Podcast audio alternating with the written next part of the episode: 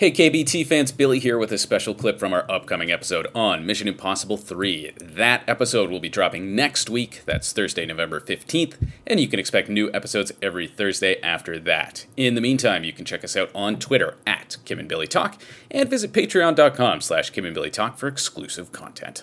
Alright, enjoy the clip and we'll see you back here next week.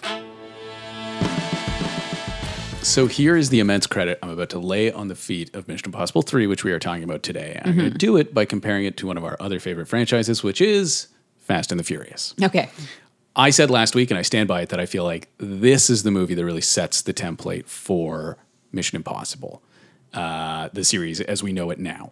Uh, I think this occupies the same space that the movie Fast and Furious occupies, which is Fast and Furious Four. If you remember that one, Yeah, I If you talk about, if you talk to like people about best like, one.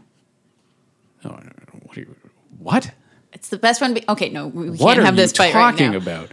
Okay, uh, We're gonna have let me another- finish my thought. okay. If you talk to people about like what are the great Fast and the Furious, it's usually they start with Fast Five, which is the the heist in Brazil, the bank job, mm-hmm. which must surely be what you're thinking of. Maybe. We've just established my memory with these things aren't great. Followed by Fast and Furious Six and Furious Seven. okay. But what comes before it is Fast and Furious, which I feel like most people forget exists, much of the way they forget this one exists, which is all work to just like clear out the cobwebs of an old series and set up stuff going forward. And it just does a lot of work to get us ready to hit the ground running in Fast Five. Okay. I feel that this does the same one. It says, hey, you know how we had two movies that have like drastically different styles? We're going to set a pretty singular style that I, I think Brad Bird is going to pick up on and improve in the next movie.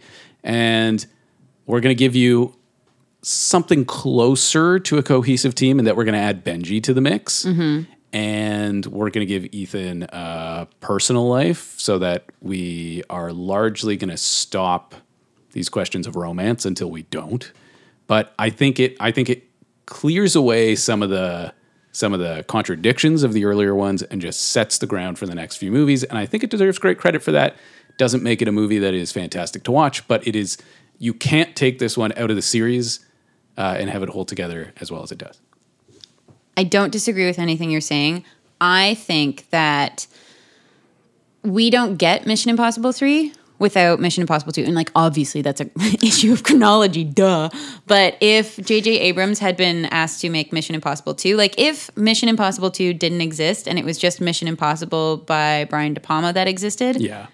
there's no way Mission Impossible 3 would have happened. It was Sure. Mission Impossible 2 that kind of exploded the series and said, we're going to have some fun here and we're going to put Tom Cruise in ridiculous situations. Yes, which is why I think Mission Impossible 2 is the Tokyo Drift of the series. But we're now so deep into the weeds here.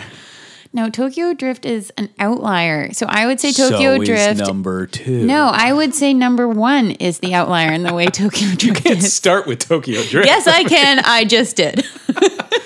Okay, so yeah, in short, we disagree slightly uh, on the rankings here, but uh,